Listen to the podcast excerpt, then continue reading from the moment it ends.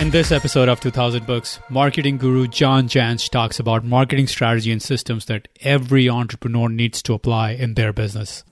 Well, hello, hello, my ambitious friends, and welcome to 2000 Books, where we bring you the most important actionable ideas from the world's greatest books for ambitious entrepreneurs every single week. And I'm your host and former computer engineer turned entrepreneur, Manny Vaya. So these days, people often ask me, Manny, you've read over a thousand books now. What is it? What is that one most important success lesson you've learned from all these books? What separates the successful from everyone else? So, I decided to create a free video course to show you exactly what that number one ingredient of success is and how anyone can develop it. You can get it for free at 2000books.com slash success. That's 2000books.com slash success. For more than 20 years, John Jantsch has coached small business owners on growing their businesses. His blog, Duct Tape Marketing, was recognized by Forbes magazine as the best blog on small business marketing. He is the best selling author of Duct Tape Marketing, Duct Tape Selling, The Commitment Engine, The Referral Engine, and SEO for Growth. Today, we're talking about his outstanding book, Duct Tape Marketing the world's most practical small business marketing guide. John, I'm really excited to have you on the show. Welcome.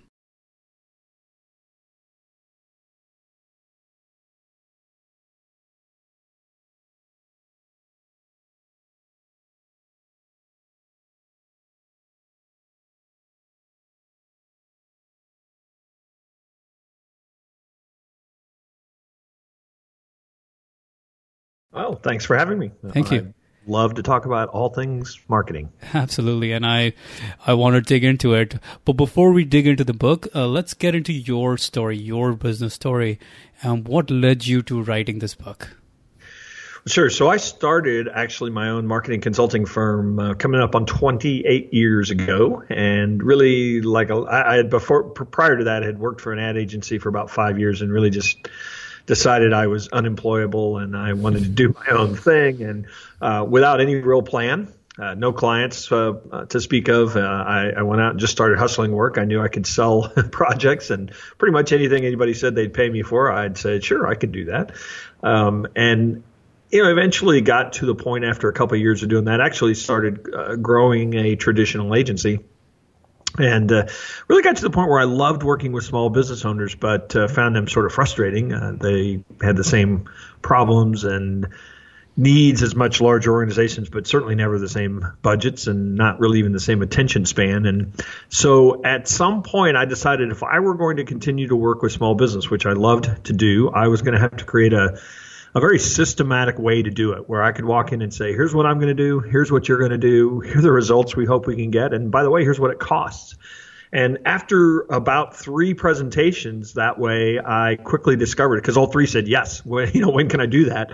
Um, I, I, really quickly discovered that in in trying to solve my greatest frustration, I was actually addressing one of the greatest frustrations of small businesses. It's actually very hard, even today, as a small business owner, to buy marketing in any sort of integrated, systematic, strategic way. I mean, everybody's selling a piece. Uh, there's an SEO person, a social person, a content person, a website designer, and that is very tough. That it makes it very tough for a small business owner to pull together all of the right pieces and the right pull the right levers to uh, to have this kind of integrated, systematic approach. So I think it was it was kind of music to their ears as well.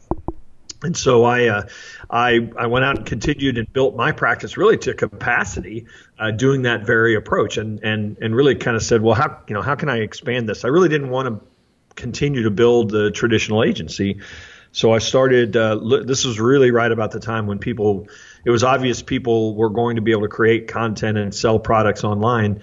Uh, so I decided to take the duct tape marketing approach and and and create a an online course version of it, and and that really actually is when the when when the name came about because I I felt like it couldn't just be you know here's John's great big marketing system. I wanted to create something that was kind of very branded. Uh, so I came up with the name duct tape marketing because it to me it it kind of really was a, the perfect metaphor for what it's like to to market a small business. And um, so and I know you're going to ask me about the book. At this point, there was no book. there was duct tape marketing and a course, and, and John going out there, uh, you know, showing people how to market.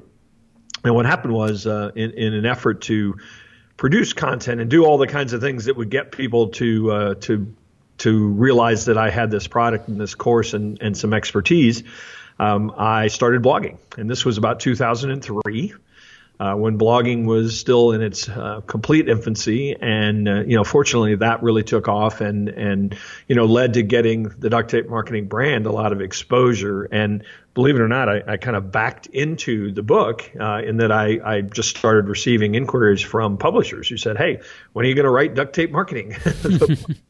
Um, so, you know, a lot of people go out and write a book and then build a business around that. I actually just took what I had been doing for, at that point, six or seven years and uh, really distilled it into the, the book that became known as Duct Tape Marketing. Yeah, and, and that absolutely shows in the book because the book is absolutely wonderful when it comes to small business marketing. There's, it, it's almost like um, a required reading, in my opinion, for any early stage business because there's so much uh, so much fundamentals that we need to cover and you cover a lot of those in this book. So let's let's get into it. You bet. Yeah. And the first thing as i as i step back from the book and from all the ideas that i learned from the book one of the first fundamental understandings i got from the book was that we need systems. We need systems. We need to think systematically. We need to think in terms of systems. We need systems thinking in order to run our marketing. Because a lot of times almost 99% of times I see small businesses they're running marketing very spastically. It it just happens. And then you know it happens this week doesn't happen next week and then goes on and off. And it's it's a really dangerous way to run your business right? Yeah and what's interesting is I encountered many businesses that that got that idea. I mean, to get the product made and fixed and shipped and sold, you know, they were very systematic about those uh, those elements.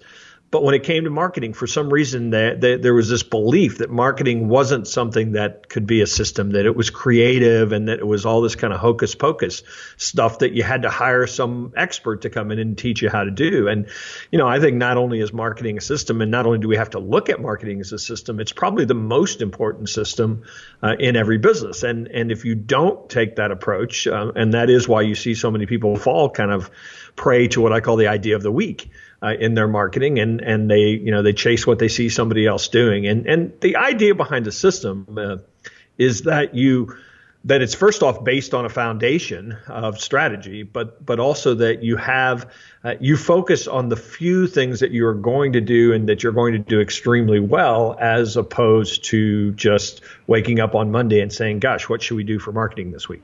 Mm. So let's let's go into the life of a small business owner maybe maybe there's a possibility that the person doesn't even know what is it that works the best. So there's probably a testing phase where they're trying to figure out what will actually stick. Or and then go and say okay now i need to create systems around it. Is that is that the process you take? Or is there is there something more rudimentary than that or more fundamental than that?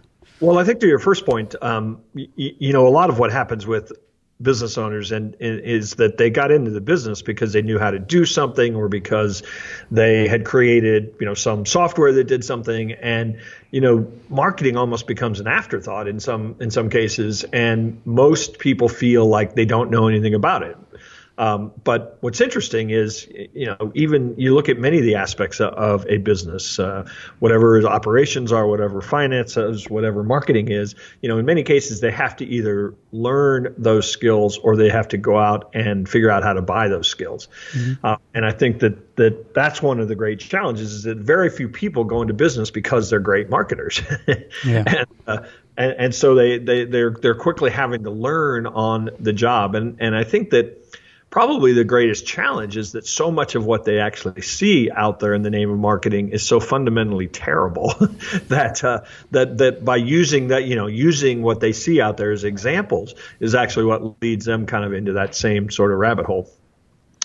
So the, the approach that we take is first and foremost uh, to, to, to it's all about the customer. It's all about what the you know the need is that you're solving it's all about the unique approach that you've taken it's all about the value that you deliver to some very narrowly defined customer um, or prospect. And that's that's really where we spend time uh, in the beginning. Uh, and you know, one of the kind of fundamentals of the duct tape marketing system is strategy before tactics. And mm-hmm. You know, this it doesn't sound like that would be very revolutionary, but my experience is it it is because yes. most people just you know when they come up to me at a conference or something, it's like, should I be on Facebook or should I be blogging? Um, it's all about the, the the tactics, the tools, the networks. Um, and what they the first and foremost, they need to figure out uh, who is their ideal client and why, um, and what it is that they do that absolutely uh, makes the competition irrelevant or changes the context of, of how somebody would view a business like theirs. And until we do that, we can't we can't message. Uh, we can't create messaging that is going to attract that ideal client, and we can't even determine, you know, whether or not we should be on Facebook or blogging because we don't know why. And and that's the part that uh, that we spend a great deal of time on. And, and, quite frankly, you know, some people don't want to sit still for that because they, they, you know, they want to start running ads and mm-hmm. doing things. And the problem with without having a, a firm foundation to base even all that content on, uh, the, you, you really are going to just be uh, shooting in the dark. Absolutely, this is great. This is great. Because we're almost yeah.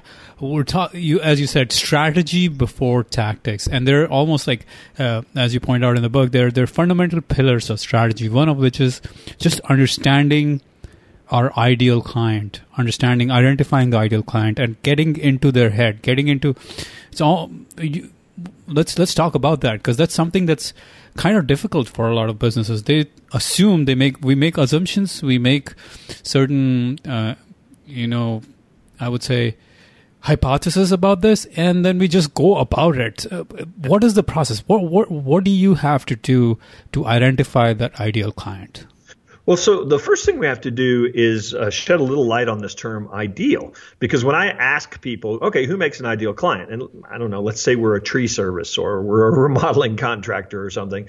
Uh, well, it's anybody who needs remodeling or anybody who needs accounting or anybody who mm-hmm. needs their trees trimmed. You know, that that's as far as most businesses go because the, the, the thought is that if I narrow my marketer, I somehow say, well, here's people I don't want to work with that I'm actually cutting off my opportunity.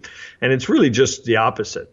When you can determine, first off, who you are best suited to serve, and, and that's not everybody, who you want to serve, and that's not everybody, um, and who you can actually attract um, at this point in time in your business, because that's not everybody, then all of a sudden you start you start developing this kind of ideal client uh, profile that you can then start saying, well, yes, okay, I need, I want people who live in these zip codes who want uh, remodeling, who also believe in you know the process of of of you know planning and design, who also and, and you know again and again you can kind of narrow that down to um, to folks that are going to be an ideal client fit, and then you can focus everything on those uh, those individuals, and it, it it really starts, I suppose, for a lot of businesses uh, that I work with um, because they, you know, they have trouble narrowing their focus on who it is makes an ideal client until I ask them, okay, who don't you want to work with?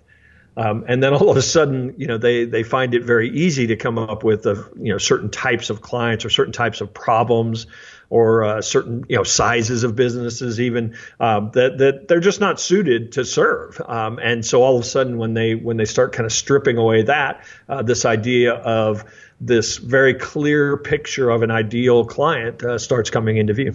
Mm. Yeah, it's it's it's a process. It's it's it's sometimes uh, challenging, but at the same time, having the right questions uh, narrows the search down quite dramatically. And one of the key understandings uh, understandings I took away from the book was start with the most profitable segment of your market rather than just a wide segment of your market. That that really uh, brings a lot of things into focus right then and there. Yeah, I, have done a lot of work with clients, and one of the things that, that I would do, I mean, they, they they would tell me I have no idea who makes an ideal client. So the first thing I have have them do is actually on a spreadsheet, if that's manageable, just uh, list all their clients and the work they do with them, and and you know maybe the revenue and the some understanding of the profitability. And what often happens is that's the first time they've really looked at their customer base in that manner. Um, and many times they they start identifying pockets of business that they're really not even that well set up to serve anymore. You know, a lot of times people get into business and they take anything, um, and then they as they evolve and kind of focus in on what they're good at, you know, they still have some of these clients that are hanging out there that that you know are actually not profitable because they're they're not the right kind of work or because they came in at pricing when you were just getting started. I mean, a variety of reasons. And a lot of times when I do this exercise with people, they, they will sometimes say, gosh, here's 10 or 15 percent of our customer base that we need to stop trying to serve, or we need we need to fire, or we need to you know find a way to uh, to refer out. Um, the other thing that commonly happens is they didn't, didn't realize that how much business they were doing in certain you know areas of town or or in certain industries, and um, and they just kind of naturally sort of evolved uh, to that, and they're not taking advantage of it. They're not, you know, demonstrating their expertise or not considering ways that they could actually, you know, go after more of that market or that industry. Um, so, so those are a couple of things that, that I think happen from this profitability standpoint. But the other thing of looking at profitability is that most of the time a client is is profitable because they were the right fit. They had the right challenged. Uh, they had they were the right size business. I mean, for a variety of reasons, and so a lot of times that can help us really narrow our focus. Um, you know, pretty specifically, and, th- and then I throw another variable on there sometimes is to say, okay, of these profitable clients, which ones refer business to you? because what I have found is that you know obviously a profitable client is probably a good fit, but that client that's also a good fit and who is referring business to you, there's a really good chance that that the, if you can figure out the common characteristics, you know, of those businesses, you will really have a very clear picture of uh, your ideal client. Mm, mm. Yeah, this is this is going super precise on not only the people who you are serving, but also these people who are in turn serving you because they are referring people to you, and they bec- that's that's almost like a recipe for uh, generating clients, generating customers for free in some ways. Um, and reason people refer is because not only did you do what you said you were going to do, but uh, they liked the experience. Maybe you exceeded their expectations, and so consequently, they they love to talk about you know what a great business you are. So so that's why I really love to focus on that fit. Yeah, yeah. Now this is great. So so we just talked about the the ideal clients, and finding the ideal clients, and getting really specific on that. The other pillar of strategy, as you define it, is understanding what makes our business stand out. What what is it, you know, that's different about our business? What's the contrast? And a lot of businesses become me too businesses or just like everyone else, right? And that is a dangerous place to be. Yeah, in, in, fact, my experience is most businesses create their own competition, and what I mean by that is that uh, by by trying to be like everybody else, or just by default being like everybody else and talking about your business in the same way that everyone else does. Uh, you, you really uh, you really make it so that the the prospect out there the only way they can compare one business to another is to default to price. Um, and you know what a terrible way to have be your differentiator unless you just are amazing at having the lowest price for some reason. Um, but uh, uh what I think is one of the most important ways to to profitably grow a business is to have a unique point of view, a unique core message. And uh, over, over, the years, and this is, I know we were going to talk about some action steps, so I'll kind of hint at one of the action steps here. Mm-hmm. Um, over the years, what I've discovered is most businesses don't have a very good handle on what it is that they do that's unique. Um, many of the little things that their clients over the years really appreciate and even talk about um, are are little things, things that they just assume everybody does, um, and so it's very difficult in some cases when when a you know business is kind of in the weeds there for them to to see that. And so one of the processes that we do is we we conduct interviews uh, with clients uh, clients of cl- clients, and and we're looking for those themes and and recurring kind of words and phrases that that keep coming up. And you know another great uh, place to look for those uh, as well. As you know, a lot of businesses now are uh, getting re- um, reviewed on mm. third-party sites like Yelp and you know, Better Business Bureau and uh, obviously Google reviews. And uh, a lot of times, the the words and the things that people write into those reviews, we'll look at pretty closely. I'll, I'll give you an example. Um, we just started working with a tree service, so it's kind of on my mind. Mm-hmm. Um, uh, you know, they uh, they felt that their key point of differentiation was uh, that they're a family owned local business. And while that's important, uh, and people have told us that's important, uh, when we interviewed their clients and when we looked at their reviews, almost to a person, their reviews said, yeah, we, we do kind of like that fact, but the, the real reason we like working with them is they show up exactly when they say they're going to. They clean up the job site, you know, meticulously when they're done. Um, and the price is always, you know, what they told us it was going to be. I mean, so some of these things that maybe uh, this company kind of assumes everybody does uh, are really the key points of differentiation. So, so actually blasting that message out that, that and making that a key kind of sales message. We're going to show up when we said we were going to. Um, actually, is a is a much stronger way for this business to to be promoting their business because the experience in the market is not is people not showing up when they say they're going to. Mm.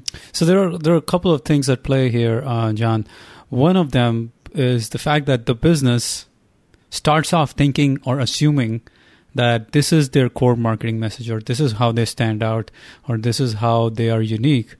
But the market actually has the real say on what it finally comes out to be in the sense that we can start off by making assumptions about what makes us stand out. And not only assumptions but we need to have a, a certain stand. We need to have this contrast but at the same time the market will refine the message. Is that the way to look at it?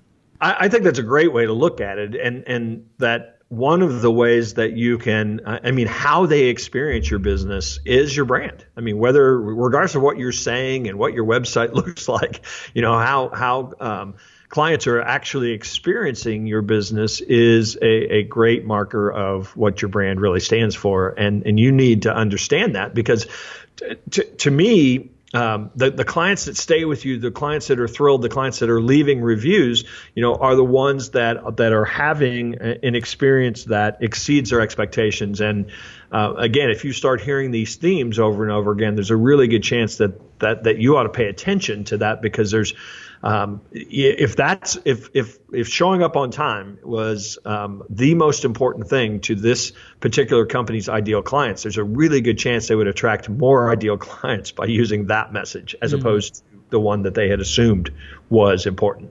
Yeah, yeah, very powerful. Cool. So let, now, now I want to I want to talk about another key idea in the book because we talk a lot about marketing funnels. Like that is the hot topic of this generation of marketing in some ways, or maybe it was always the hot topic, but it's something that uh, you know it comes up in every marketing conversation. But you you go beyond that. You say there it's not just a marketing funnel; it's an hourglass, and uh, let's talk about it because there's more to just ending the relationship at the point of sale, right? Or yeah. Yeah and i think that that that marketing funnel you know they still teach that uh, at the university level and I, and I just think it's kind of limiting. Um, first off it it uh, to, to me, it is based on back in a time when we could create demand and force people down a certain path, and because there were only so many places they could get information, and and we could control, you know, how they got information and what their journey looked like, and so you know we'd squeeze enough of them out of that small part of that funnel. Uh, well, today the the, the customer journey uh, is uh, dramatically different than that. The, many of the ways in which people learn about our businesses or come to, to like our businesses and come to trust our businesses are, are to some degree out of our control and, and that we need to think in terms of instead of creating demand, we need to think in terms of, of organizing behavior. Um, and so the idea behind the hourglass is that it certainly does borrow from that idea of, of you know increasingly moving people, guiding people along the path. Um, but it's at that point when they buy that that the, the hourglass shape uh, re-expands um, so that we um, uh, the idea behind that is that we spend as much time on the customer experience and on on cr- nurturing customers and on creating the, the same experiences that we created in trying to get them to become a customer and get them to become a repeat customer and focus on referrals that that those are all part of the journey, um, and that the you know the the great thing is that uh, you know a happy customer becomes then your greatest source of new leads, and so by by having this this focus on kind of guiding people through these stages of know, like, trust, try, buy, repeat, and refer, um, it it puts the it puts the focus on us getting involved in the customer journey at a much earlier point and staying involved at a much later point or in a much deeper point by by putting as much attention on on conversion and on uh, the experience. Yeah, yeah, this is so key because uh, we don't end our relationship with the customer once they have bought our most expensive product, even if it was uh, the only thing we could have sell, sold at that point. That is when we continue to build the relationship because, and not only that, we get strategic with the fact that we are, we have a referral, um, we have a system in place to get referrals through this relationship rather than just let this relationship be the last relationship we have with the customer. Uh, and that is extremely powerful. That mindset is extremely powerful. Understanding that this is not just one customer, it could be many customers in one. Well, and, and there's there's even models now that suggest that that if you focus on a great customer experience. And and obviously you have to have the products in place or the programs in place to do this but that that you know 20% kind of the old 80 20 thing that that that 20% of your clients let, us say you sell a $200 product uh, is kind of your initial that's how people come to buy you know your your products and services. Well if you take care of those folks and you continue to nurture them um, the, the, there are models that suggest that 20% of them would buy a $2,000 product. Mm-hmm. Um, and that 20% of that group would buy a $20,000 product. And, and so if you, if you go into this customer journey with that mindset, you can almost build a model out for a million dollar business, you know, based on getting X amount of $200 clients. Mm-hmm, mm-hmm. And not only that, those guys will refer you to other people who uh, now you have a much, you have a uh, almost like a virally growing business as long as the customer continues to refer other customers into the business. Absolutely. Yeah. So let's talk about that because that's one thing uh, that was that truly stood out for me in the book. The idea that we have to create a referral system, and not only referral system, it's almost like we have to start with that mindset, and we have to be very systematic and process oriented about it, rather than just hope that a customer will refer. Most businesses do not have a process or a system in place to get those referrals. Yeah, and it's really odd to to to some degree. I mean, I, I do get it. They've got lots of things going on, but but when you stop most business owners, uh, especially in the early days, you know, a lot of their business comes that way. Maybe 50, 60, 70% of their business actually comes from a referral or word of mouth. And and so it, it is when you think about that, it, it's it's a little odd that they actually rarely have any kind of systematic approach in place to to amplify that and to stimulate that. They they see how powerful it is, and yet they do nothing about it. Um, and you know, some of that comes from a, a, mindset. You know, there are definitely people that I encounter um, all the time when I talk about referrals who say, well, you know, my my idea of a referral program is you do good work and people talk about you. And and you know, to some degree that's true. Obviously, you have to be referable, you have to do good work or you're, you know, no no amount of systematic approach is going to generate referrals. But you know, we're all busy. Our clients are busy. Our, you know, our customers are busy. Um, we have to make it very easy for them. We have to remind them. We have to actually make it an expectation uh, that that if we throw them that that that we're going to come back and ask for referrals. We have to, you know, maybe quarterly be putting something out there that says, hey, here's our, you know, here's our referral offer for the quarter. Um, so that it just stays top of mind and that you make it easy for people to do. You know, even even just taking that that 20% group that I'm talking about that are your most profitable clients who refer, just even creating some uh, opportunity for them to get together or to to get something premium or you know to get extra attention or something, you know, just kind of make uh, you know really really do something for your what I call champions, you know that that kind of thing uh, really turns into uh, doubling, you know, pretty easily doubling and tripling the amount of referrals that you uh, already get. Mm, yeah, yeah, it is. Uh, as and I think you said it very shrewdly in the book that this could be some of the greatest ROI on your time and money if you do it right. Yeah, because you know people that well, first off, I, I, guess you can say, well, now you don't have the advertising costs and some of the things that might go into you know attracting that lead. But the other things that I find are that in in many cases, you know, a referral comes to you already sort of indoctrinated about your approach, and and in many cases uh, comes to you expecting to pay a premium or at least not coming to you, you know, wanting a deal because, uh, you know, they've heard about the value that you have been able to get or the result that you've been able to get for their friend, neighbor, or colleague. Um, and so, you know, for those reasons, I, I think referral generation is, uh, is, you know, a significantly better way to grow a business than trying to just generate cold leads from, you know, some sort of funnel campaign. Yeah. Yeah. This is, uh, was really powerful, especially as you said in the early stages of the business when you're trying to grow and you're getting the first already few clients. That's when it can really propel you to the next level. Now let's let's talk about how someone should go about doing that. Like how should what are some of the key components of putting a referral system in place so that you're not uh, doing it haphazardly, but you actually are focused and you have a mind, you have a system in place to do it. Well, the, the first component, of course, is to make sure that you have happy customers. Uh, again, I you know I can't stress that enough. Everybody wants the tactic for how to how to get their customers to refer. Well, if they're not already referring, then you've probably got some issues that need to be addressed uh, in terms of the customer experience or customer service. But if you're already receiving uh, some amount of referrals, there's a pretty good chance that uh, that that people do enjoy doing business with you. So, one of the first things that I like to tell people to do is make it an expectation. So, during the sales process with your customers, um, I think one of the most positive things that you can say is that you know as you're as you're sort of agreeing on on doing work for somebody, um, or as they buy your product, that you are, are, actually able to introduce the idea that we know you're going to be so thrilled with uh, you know this product or or with this engagement or what we talked about doing that at the end of 90 days we're going to come back and make sure you're thrilled.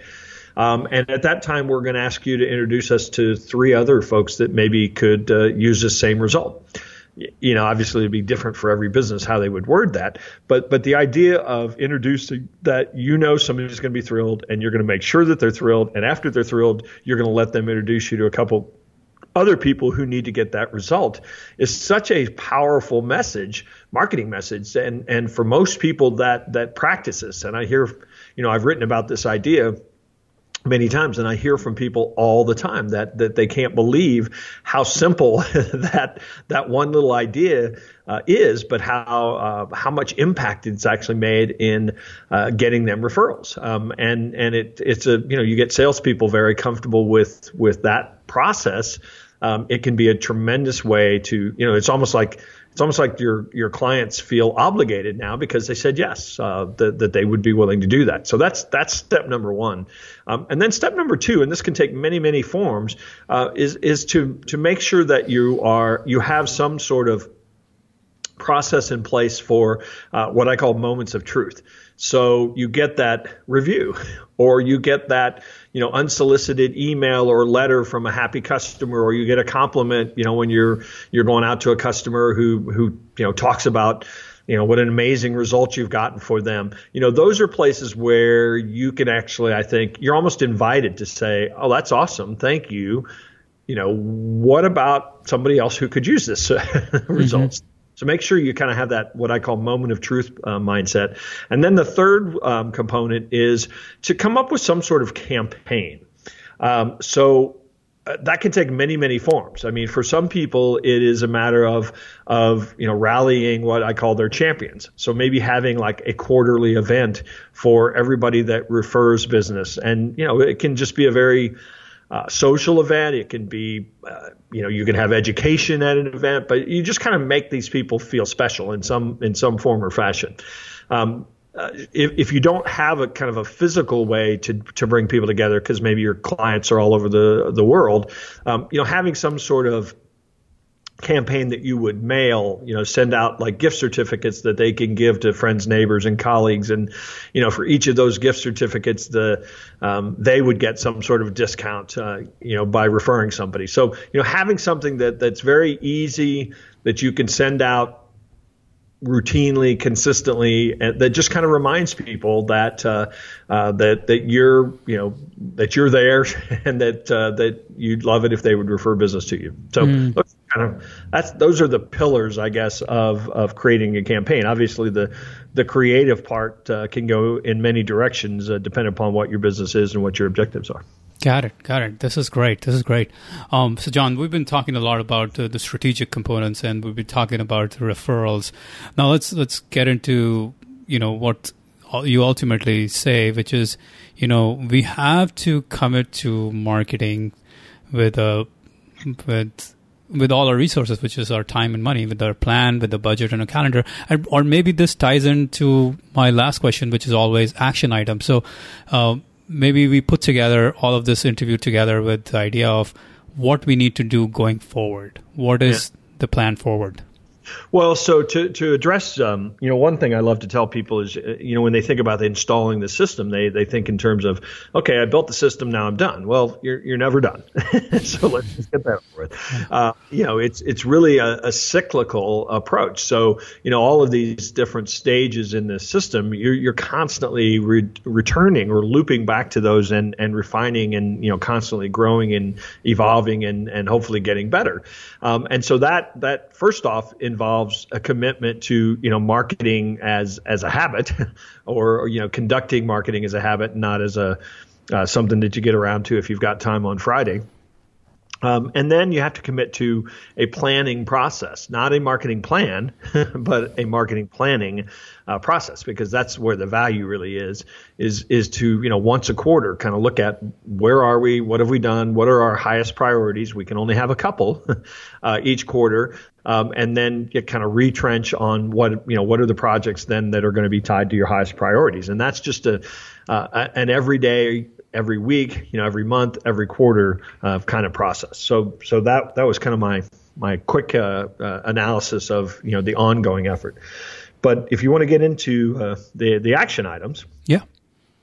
Um, the first one I'll give you, and I hinted at this already. Find six or eight of your ideal clients and set up time. Uh, get them to give you 15 minutes, either in person or on the phone, and just ask them a handful of questions why'd you hire us in the, or buy from us in the first place? Uh, what do we do that other people don't do? If if you refer us, or if you were going to refer us, what would the you know what what would be the words that you would say of why you um, love doing business with us? It doesn't exactly matter what the words are. What you're trying to get at is is the themes that that really do hint at you know what it is that they that they value that they think is unique uh, about what you do. And and you know you have to push a little bit. It can't be well you provide good service because that's not very helpful.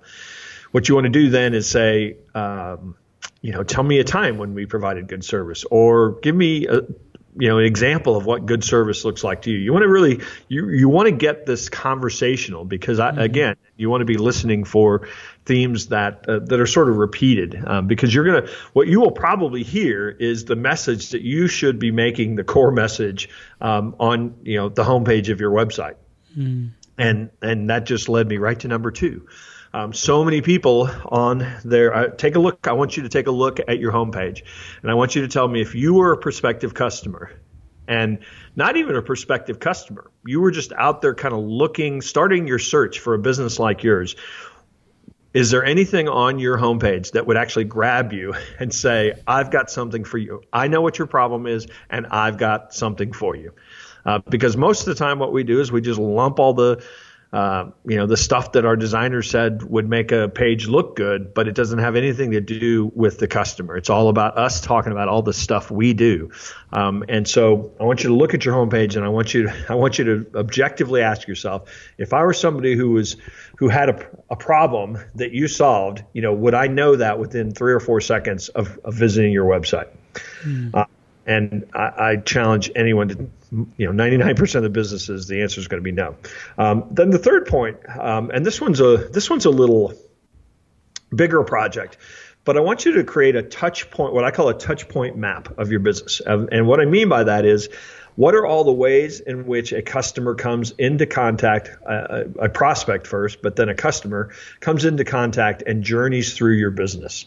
So, you know, what are all the in many cases, you know, maybe maybe they see an ad and that's their first point, and then they go to your website, or maybe they're referred, and then they go to your website, and then they fill out a form, and then somebody contacts them, and then they uh, decide to to have a salesperson come out and do a presentation, and then they decide to buy, and then so so go through all of those all the way through and then they pay the bill and then we go back and try to sell them something more what we're trying to do is is construct this this map of all the places all the ways in, in which a, a prospect or a customer comes into contact with your business and we're looking for gaps I mean, is the buying process uh, everything that the you know leading up to that was? You know, after uh, after somebody buys, you know, do we orient them, or, or, is there some way in which that we make sure that they get the result? Um, we're just we're looking for places where we need content or training or campaigns or processes to make sure that the the the experience stays very high all the way through uh, from the point at which they come to know us all the way through the point at which they want to rave about us. Great, great. This is awesome, John. A lot of great actionable advice in this interview. Lot, tons of great actionable advice in this interview, uh, and uh, I want to close this interview by asking you to tell us where to find you, where to find all your stuff, because you uh, you are doing great service in this world. Uh, lots of books, uh, podcasts, the marketing service you do. Tell us all about it. Sure. So the, the easiest place is, is to just send people to ducttapemarketing.com. That's D U C T T A P E marketing.com. And as you pointed out, uh, I have a blog there. I've written five books. There's a podcast. Uh, uh, we'll, you can sign up for you know a number of ebooks and uh, additional training that we have, and then we do offer uh, consulting uh, services. And I have a, a network of independent marketing consultants who actually license the duct tape marketing system and use that with their clients all over the world as well. So uh, the, that's the starting point to, but but really lots uh, lots to consume there. Awesome, awesome. And our listeners know as well that if they want all these ideas from the interview today, they can just go to 2000books.com slash ideas and we'll have all of them there as well. So John, thank you very much for taking the time to do this. Thank you very much for your, uh, for your energy and your presence today. Oh, my pleasure. So as more and more people find out about what I do, the question I invariably get asked is, Manny, you've read over a thousand books now what is the most important success lesson you've learned from all these books? What is it that separates the winners, the successful from everyone else? So I decided to create a free video course to show you exactly what that number one ingredient of success is and how anyone can develop it. You can get it for free at 2000books.com slash success. Well, until next time, my ambitious friends, do something great with your life. Don't waste it.